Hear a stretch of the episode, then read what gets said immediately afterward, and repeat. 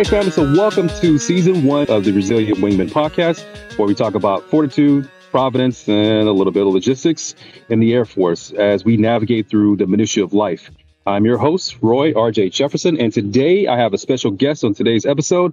I have my very own supply chief at my squadron at the 87th Logistics Readiness Squadron at uh, JBMDL. He sits as a material management flight chief. Uh, he is Chief Scott Fitzpatrick. Hello, everybody. Glad to be here. Looking forward to some good questions, maybe provide some perspective. Uh, but I'm all ears and ready to provide some comments, sir. Copy, copy. I appreciate you, Chief. So I think one of the things that I'd like to do is just first start off by saying uh, thank you so much for being on here. It's uh, such an honor, and, and, and I'm very humbled that you decided to take the call and, and hop on. But I wanted to ask if you could just explain to the audience who you are, tell tell them a little bit about who, uh, who you are, what you do, talk about family. Um, if you could start there, sir. Yeah. So uh, born in uh, Brooklyn, New York, to uh, a family that was in the army. Only lived in Brooklyn for three months, and then uh, my dad PCS uh, to Panama. So basically, an army brat that's kind of been all over the place, um, from Panama to Korea, Korea to Kansas, Kansas to Washington State, and then Alabama, where my dad retired. Um, couldn't find a job, so he went back home to Oklahoma and that's where uh, I basically say where I'm from. I'm from Oklahoma. I spent the last uh, three years in high school there. Uh, right. Married my uh, high school sweetheart, so that's kind of cool. Not a lot of people can yeah. say they can that, that they do that, right? And yeah. Um. So I've got one son that right now that's 21, and my daughter is uh, 17 and about to graduate high school. So I, wow. and one of the reasons I joined was is I was pretty good you know, right out of high school, getting a good job with a computer company, but just kind of really no benefits. Right. Um, so, you know, as I look to the future um, with my wife, I was just like, you know, what does that look like? And so, uh, being in, in the army, right? Uh, my dad in the army kind of asked him, was like, look, I said, you know, I'm looking at doing this, you know, kind of what are your thoughts? And, um, and he's like, you know, do you like living in a tent or do you like uh, hotel style, right? Right, or, right. Uh, do you want MREs or do you want like a hot meal? So I'm like, well, I, I kind of like the nice stuff, and so he right. kind of basically said, uh, "Go Air Force." yeah, that's, yeah, that's so pretty that's, cool. That's really kind of where I started and uh, kind of how I got uh, into the Air Force. Yeah, I think we got a lot in common. So yeah, so I, I actually married my high school sweetheart. Uh, Monica and I, we've been together going on 25 years strong. Uh, we'll celebrate our next anniversary this year.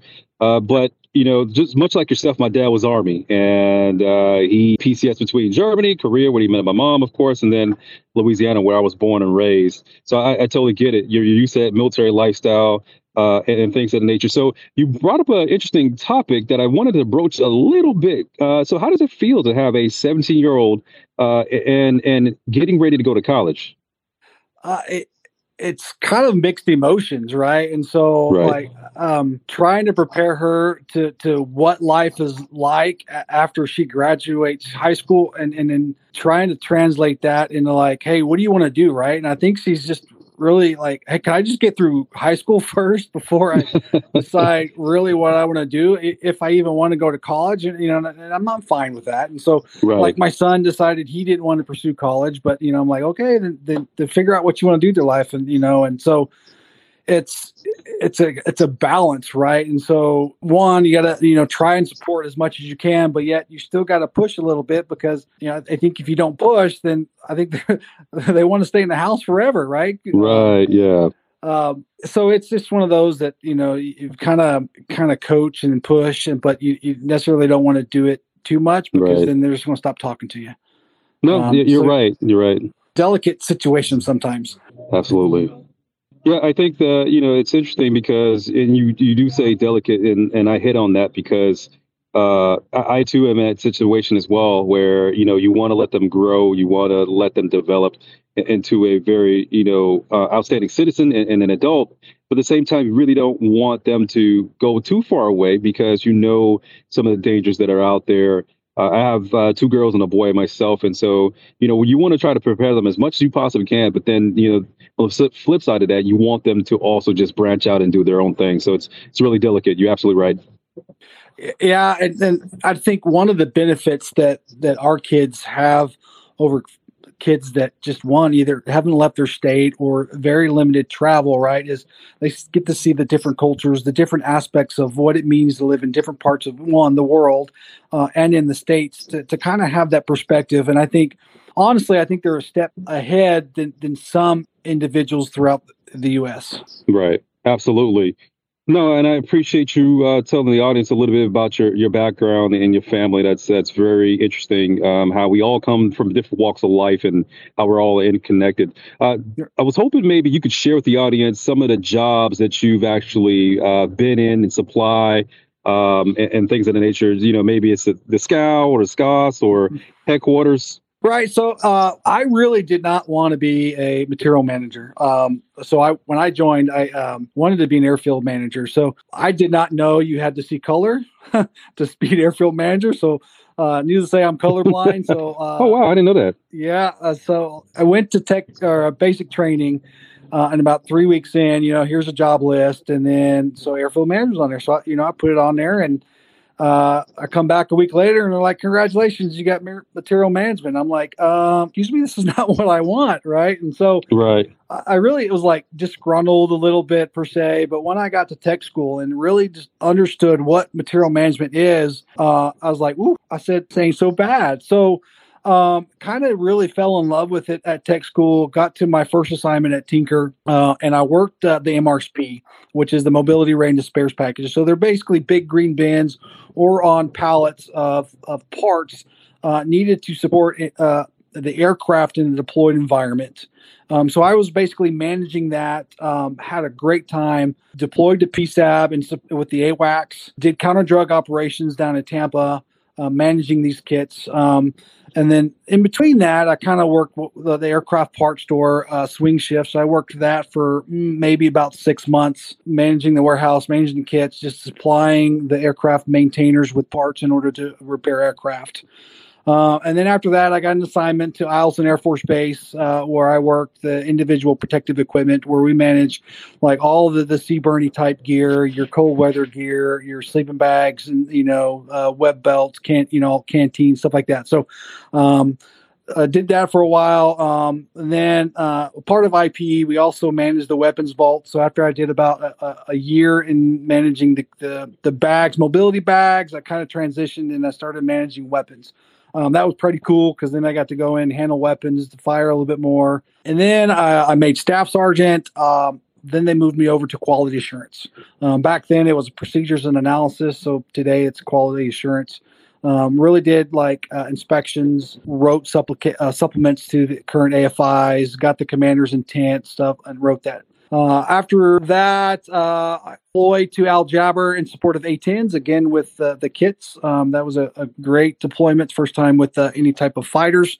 And then I, I came back and then I PCSed uh, to Utah. Worked in the engine back shop, so I was the one of two supply people in the engine back shop. Uh, we oversaw daily operations, GPC card holder. We, we basically got them parts. We got them everything they needed to repair F 16 engines. Um, did that for two years, uh, and then went over to the 388 fighter wing side and worked uh, MICAPs for the F-16s. Did that for a year. Uh, while I was over there doing that, I got to go to Peru for 14 days for um, joint flight training with F-16s. That was pretty cool. Wow. Yeah, and then after that, um, decided to do a remote. Uh, to, in order to get to Europe. So I went to Korea for a year, um, started in the flight service center where we oversaw all the repair cycle assets that needed to come back for repair. Found out I made uh, tech sergeant uh, over, and then they became the UDM for the squadron. You know, in Korea, it's, it's very fast paced, a lot of exercise, a lot of things going right. on. So um, that was very eye opening for me because uh, it's the first time that I've kind of really stepped out of supply and did something totally different. Um, so I went to Korea in order to get the Aviano. Aviano was my number one choice. So uh, after Korea, we went to Aviano. Um, worked in central storage for about eight or nine months, and then I deployed to Iraq. In Iraq, really ran customer service, did a lot of the wing purchase stuff as the resource advisor for the wing. Only about 15 people in supply. Really just uh, did MRAP um, type vehicle support there at uh, the Baghdad International Airport. And then came back and I moved over to MRSP, the Mobility Ready Spares package again, uh, doing stuff for the F-16s for a little stint. Um, then I did a little MICAP stuff uh, for a little bit. And then I deployed to Afghanistan, working. Uh, it was more of an air advisory type gig, uh, overseeing a lot of the like supply operations. I did the, the different fobs um, that was a pretty cool gig. I enjoyed. Got to go around, travel. Uh, came back, made master, and then got an assignment to Elmendorf. It wasn't assigned to the LRS there. I, I kind of filled a role outside of the, the LRS in the 611th Air Support Squadron. Uh, and basically, what we did was is we oversaw the contractors that operated radar sites throughout Alaska. Uh, and those radar sites fed into NORAD uh, and basically protected the northern tier um, from any type of uh, invasion, you know, that the precursor to that stuff. Um, we had an airfield out at Eareckson Air Station, the second to the last uh, island out in the Aleutian Chain. Um, that was pretty cool going out there and seeing all that. We also had Wake Island uh, out in the middle of the Pacific. Um, that's huge history as far as, you know, during World War II, Japan took it over. Um, you killed several uh, POWs out there. That was cool to get out there and see that part of history, uh, yeah.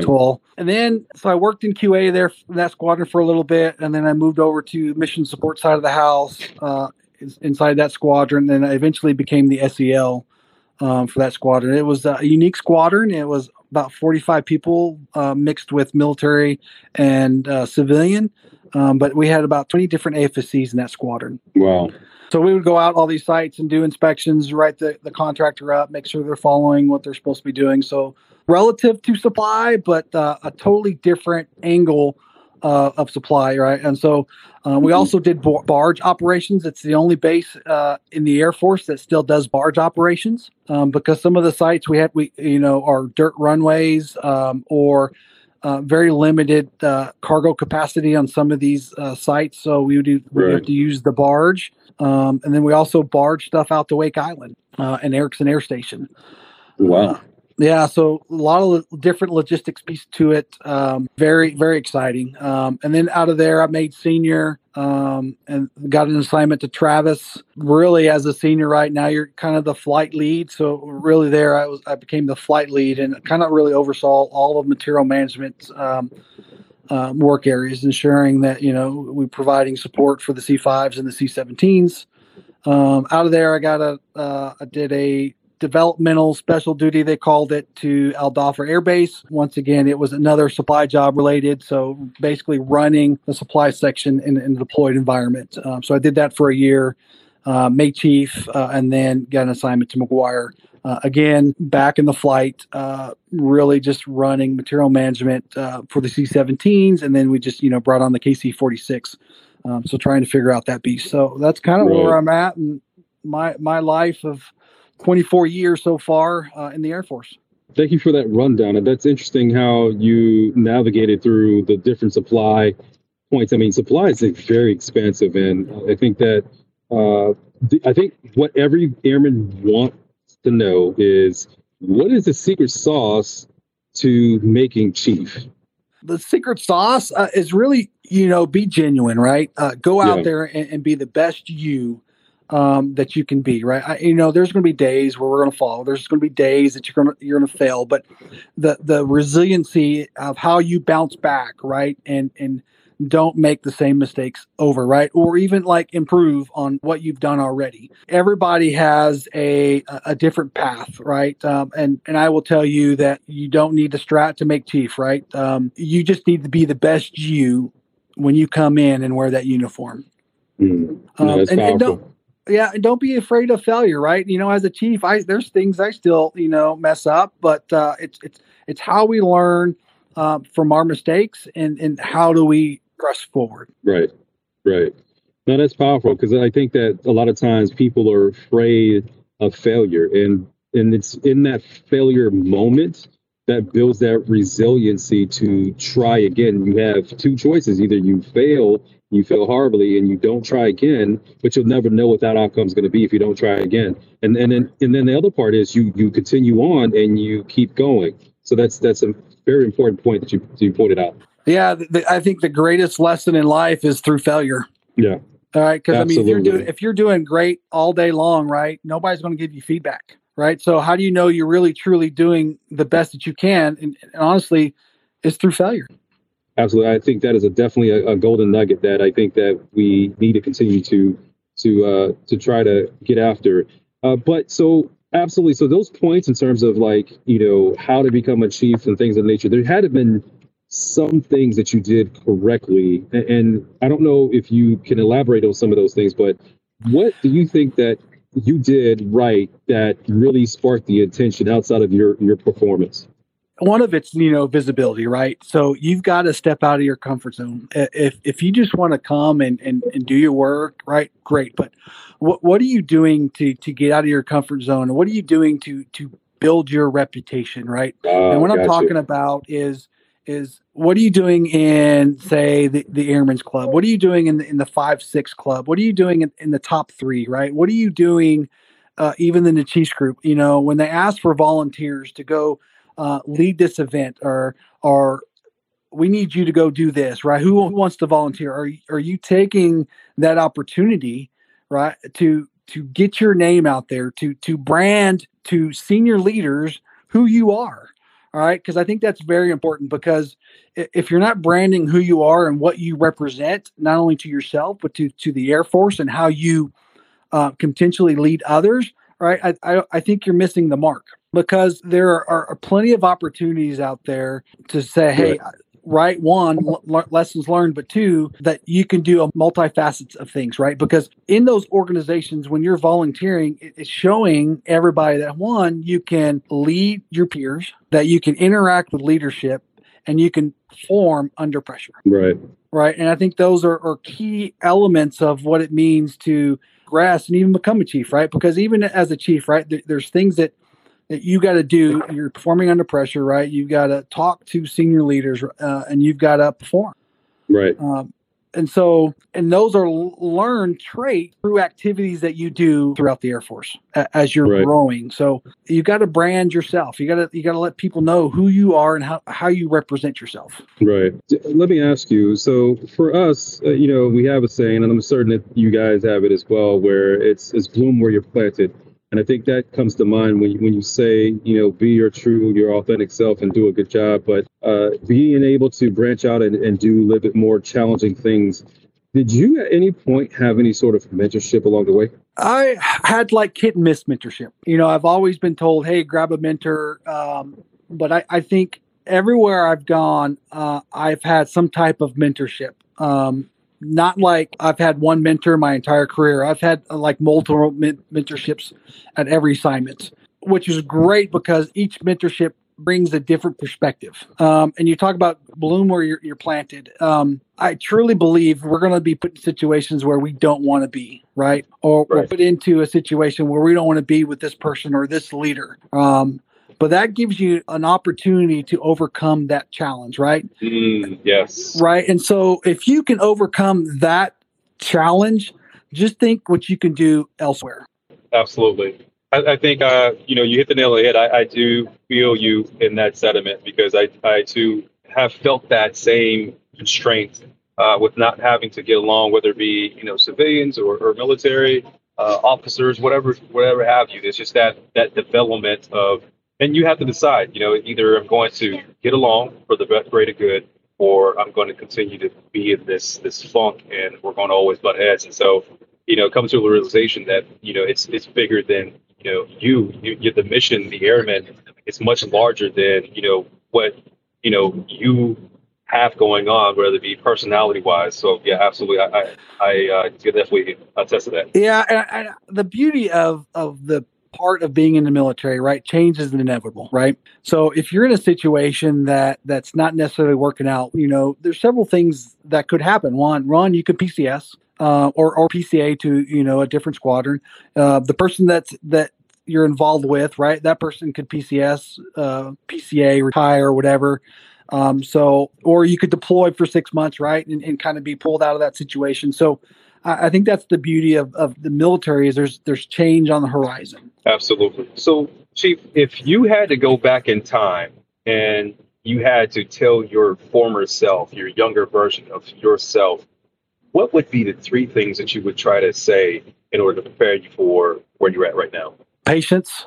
Um, have those tough conversations with those individuals, right? Because sometimes mm-hmm. um, we want to run, right? We yeah. want to run away from those tough conversations. And I know is there's there's so so many things you can. There is right, and so you yeah. know, like like I'm a I'm a go getter, right, and so right. there's a lot of things that I could have done right if yeah. I mm. had the patience right? Because yeah. I'm like, oh, my boss wants this, you know, he'll like it, right? If I get it to him, you know, two out in two hours versus the 24 hours he gave me, right? And so there was a lot of like right. mistakes that I made just because I wasn't patient. Um, I didn't take time to uh, understand what was being asked of me, right? Mm. And so I think by if I had patience, I, I could have had a better product or a better outcome um, in, in those situations, you know. And then um, there's, I mean, yeah yeah, I, and I can. Also, I, too, I think at, at a younger age, I think I would. I was just saying the, the, kind of the last thing was is I wish I just had a little bit more nudge, right, uh, mm. from from some of my mentors, and, like like help me help me make the right decision, right, uh, and what right. volunteer, what what areas would look like good for me, right? Because I'm like I just want to do my job right? right. Oh, hey, do you want BTZ? Go do this. Hey, do you, do you, do you want to make staff? Then you right make your your record strong. Go do this, right? So at, at an early age, I necessarily didn't have that, right? But as I grew up, right, as as I think more of put me in the right spot really didn't happen until I was a master sergeant. I see. So yeah. if, if I knew that, I think if I knew that at a younger age, um, maybe I could have made chief a little faster, right? Um, right. Because I've seen like I've seen a chief uh, at, at 16 years, right? Oh, but really? I think right, I've seen I've seen a couple of them uh, in the supply curve field that that made chief at 15. But I, I think they had that mentor or, or or a couple mentors at that young age, putting them in the right opportunity and in guiding their career. And, and I didn't necessarily have that at a young age. Right. I mean, but at that time, though, 16 years is, you know, that's not, so that's a lot of time, but there's not a lot of time. And that's not traditionally the way it goes. I mean, do you think that was too soon? One chief, absolutely. The the second chief, it, no, she she was spot on. Okay. Uh, and now, and now she's a she's a command chief at I think 18 years in. Oh wow! Yeah, that's uh, amazing you know uh, she I, I, she's a different breed um you know she's phenomenal the other guy yeah it, he probably could have used some more seasoning. yeah, I mean, I think that sometimes you know um, some things are given to you real, just really too fast, right? And some things are, are given to you slow, and there it's that right balance of of. And I, when I say give, I'm not saying that nothing was earned. I'm just saying just the idea of, of being in that rank. Sometimes it's, it's too fast, sometimes it's slow. But you know, you touched on um, a little bit about you know some of those things that you would have known in terms of the volunteer opportunities or BTZ. So I, I came in in '99, and I came in as an E1, and I made my way up to to staff sergeant. But during that time frame, I, I made BTZ. Is that really something that is really going to bolster you up uh, ahead of your peers is BTZ or uh, the Pitsenberger Award or ALS grad and things of that nature?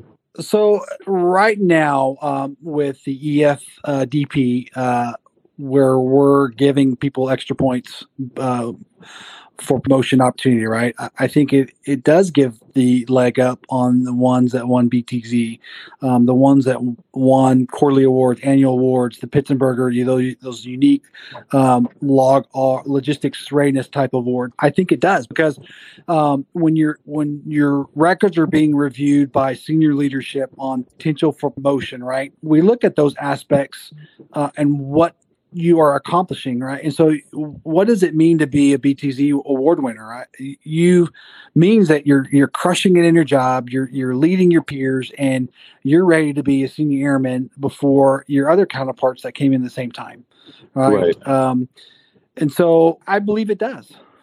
Okay, and I think uh, some of the, the negative, or I wouldn't say negative, but some of the considerations in terms of recommending people for BTZ is potentially they could make staff right at the gate at an earlier time.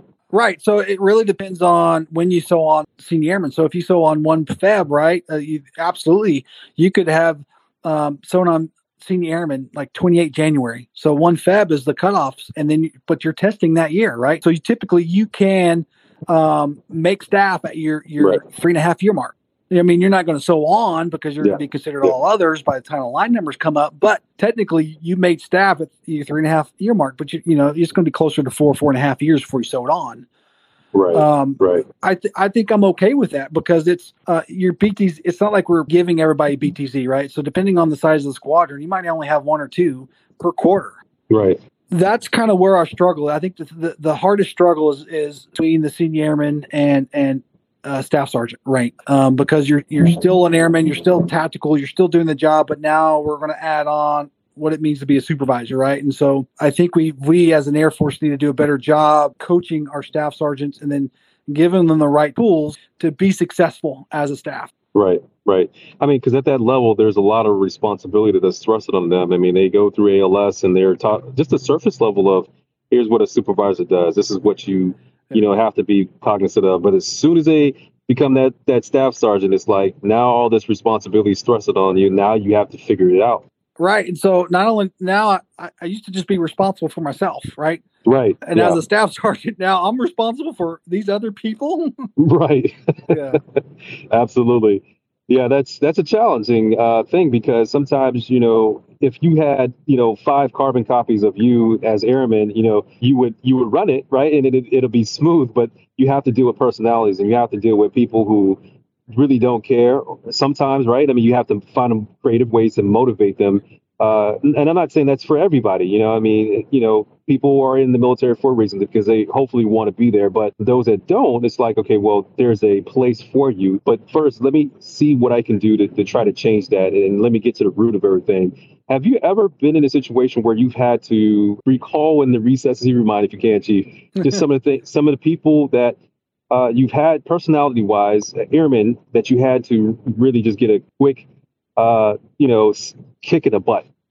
So yeah, there's there's been multiple times. You know, uh, one time I had a, uh, an airman come in, and I was really just having a good conversation with them. Uh, really, just like trying to figure out why they were doing certain things the way they were doing it. You know, just like trying to give them that like, hey, you know, wake up because uh, if you don't wake up, then your career is going to be very short. And as he was walking out, right, he had this, you know, just this disgusting look on his face, shaking his head up, and I'm like, you know, yelling at him. This is probably the first time I've yelled at, at an airman in, in a very long time. Like, get back in my office, right? You know, uh, mm-hmm. you know, I, mm-hmm. while, while, I appreciate you uh, owning up to your mistakes, but you know, I, I need some military bear, bearing from you, right? Because while it is, you go own it in your own time, just, you know, not in front of me. This is a, a one way conversation. I need right. you to, to understand what's being said and then be able to execute it later. Um, yeah. you know, but I, I, I, consider myself more, uh, I'm a compassionate chief, I think. Um, or I don't, I don't think yelling hmm. necessarily mm. gets the point across with some people. I, you know, I had a chief tell me one time, you know, words matter, right? Absolutely. What comes out of your mouth, um, will either have a lasting impact or have no impact at all. Right. Right. Um, and so and that and that's way the way I choose to lead is through my words. Absolutely. You know, you you hit on something because uh, I always tell the kids, and and sometimes I, I have opportunities to when I retire people, I like to talk about how words matter. I mean, words matter, and they do matter. Uh, you know, it's so important uh, because you know even even in the Bible, it talks about you know in the beginning, you know, heaven and earth, God, light so it, it, does say, you know, that God spoke words into existence, and right. and yeah. so it's so powerful because it, it could have just mentioned the the the description of God doing things, right? But it also just said, God said, "Let there be light," and there was light. So, you know, words do matter; they have a, a lasting impact. And from an even scientific standpoint, there's this doctor by the name of uh, Dr. Emoto. He's a water researcher, uh-huh. and he basically took samples of water and put them uh, well, he spoke uh, and labeled like negative words and positive words on different samples, and so he froze those. And when he put pulled those water samples out, uh, you know, the wa- words that were positive had you know beautiful geo geodescent, uh, uh, huh. full of color, full of life uh, patterns, and the the words that were negative had like distorted, you know, shapes and figures and things of the nature, very dark and colorless. And so you know, if you think about it, 75% of our bodies are made of, of water. And so when you speak these words to people and to yourself, if you have like self doubt, you know, you're internalizing all that, all that negativity. So hundred percent believe in you know words matter and how important they are. Yeah. So yeah, no, right. thank you so, for sharing that. Yeah, and I mean, there. I think there's a study that was done. Uh, I don't know if it was at a school or college, but with with plants, right? And so they had uh, plants on one uh, one on one side, one on the other, right? One plant they only spoke negative words to. Uh, Yes. the other Yep. plant was, you know, positive, encouraging, right? And you, you know, just like the water, the the plant that had encouraging like flourished, right? It it, Yep. it grew compared to the other one. It was like looked dreary, needed like it needed to be watered, needed like it, it needed some love, right? By doing so, planting those words of positivity, people think differently, right? Um, and so that what's which is great. Yeah, absolutely. Uh, I I know uh, for for me, mental health has really been a uh, a positive thing, and I always suggest people uh, or refer people to Military One Source because there's always that uh, understanding, especially back in the in the day, right? That if you went to to men- mental health, that essentially you could lose security clearance, you could potentially uh, get put on uh, no flying orders. Uh, the, the list is long, and Right. doing a better job of keeping tabs, especially with the uh, suicide rates that are happen have happened in the past uh, couple of years, and and it's just a better way of just uh, broadcasting and announcing and letting everyone know like it's okay to go get the help because that's what the resources are there for. Absolutely, yeah, because because if you get help and you get what you need, right, then that puts you back in the fight and, and the the manpower we need to push this mission forward. absolutely, absolutely. One question that I that I've been like really anxious to ask you is, as a sitting chief, uh, that you're getting ready to now become the the chief of the the entire squadron. Uh, what is the like maybe three things that you would recommend to a squadron commander as sound advice? Uh, you know, the first one is is uh, don't jump to conclusions. Hmm. Don't you know? There's always two sides to the story, right? Make sure that um, you understand both sides before you make a decision, um, especially when it comes to discipline. Um, understand that piece along, and then once you have the, the solid information, right, then you know coordinate with the, the JA and chart a course forward, right, for for that member. Um, Right. and then and then two right I, I think the second thing would be is is patience patience knowing that you're not always going to get stuff to you right the first time right and so then the third one is is set expectations. Set Mm. solid expectations with with the leaders within every single flight right? The, the things that you like the things you don't like um, how do you want things presented to you right? So um, what are your pet peeves right? So uh, we we go out of our way in order to please a commander, right? And so whatever we can do on our end um, that that creates us less stress, right? Uh, we need to know that. Right, right. No, that's that's important. So I might interpret what you want one way, but you're expecting it a totally different way. And then when I provide it, right, then it makes me look like I don't know what I'm doing. Right, right, right. Absolutely. Yeah. I think those are the, the three key things to do that, as you become a new squadron commander. Yeah. With your experience, uh, I know um, you know you've got a, a lot of supply, um, but with your experience in the Air Force, um, some of the things that come to mind in terms of like you know leadership styles and things of nature. You know, what what is it like your your most pet like something that just you can't stand and, and you've got to like really correct. I, I, I hate when people lie to me. I'm with you on that one. right. Just just be honest right? Let be be uh, a man be a woman and just like like own it. That that's really i want is own it right? Because then then we can get past it right? Right. because now if you if you lie to me and then i come behind you and find out you lied to me then now i can't even trust you. Right, right, right? And so but now if you just tell me the truth right then i'm going to trust you even more right. so then, and then if you lie, right? I think one, you lose trust, and then I'm not, you- you're not credible anymore.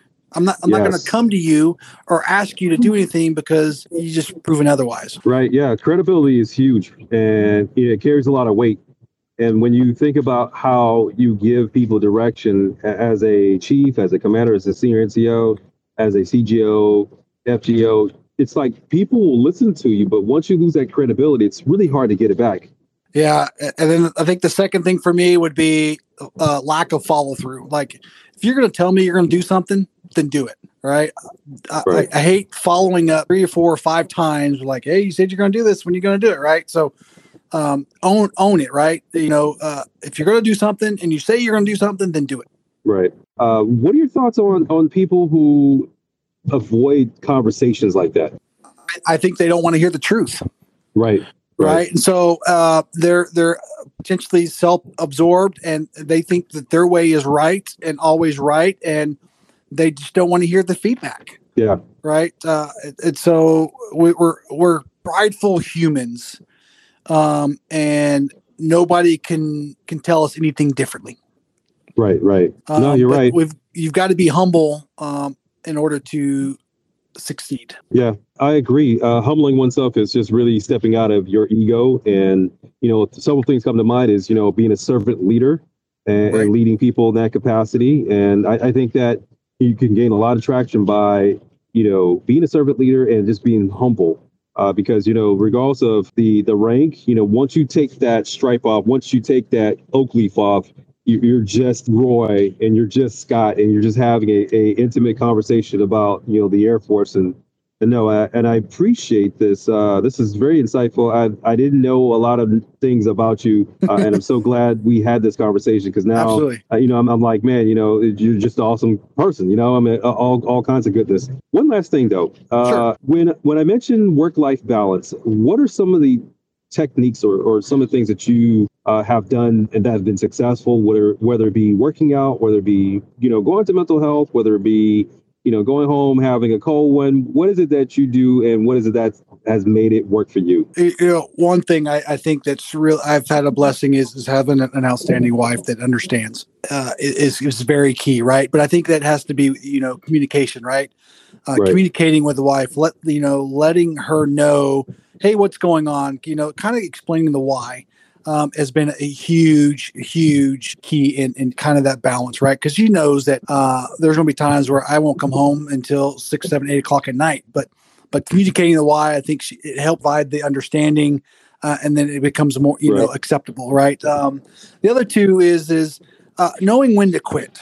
Um, the job is always going to be there. The job is never going to you know end per se.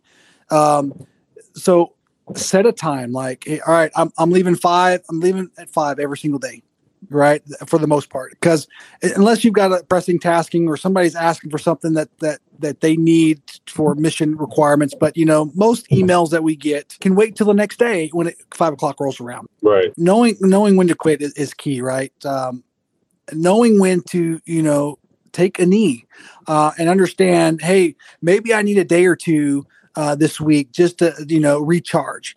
Um, knowing when you know take leave right? Because uh, right. people hoard leave for some reason. Uh, i don't know why but you know work on taking a week you know in the spring and maybe taking another week in the fall right? Um, and and when you're on leave be on leave.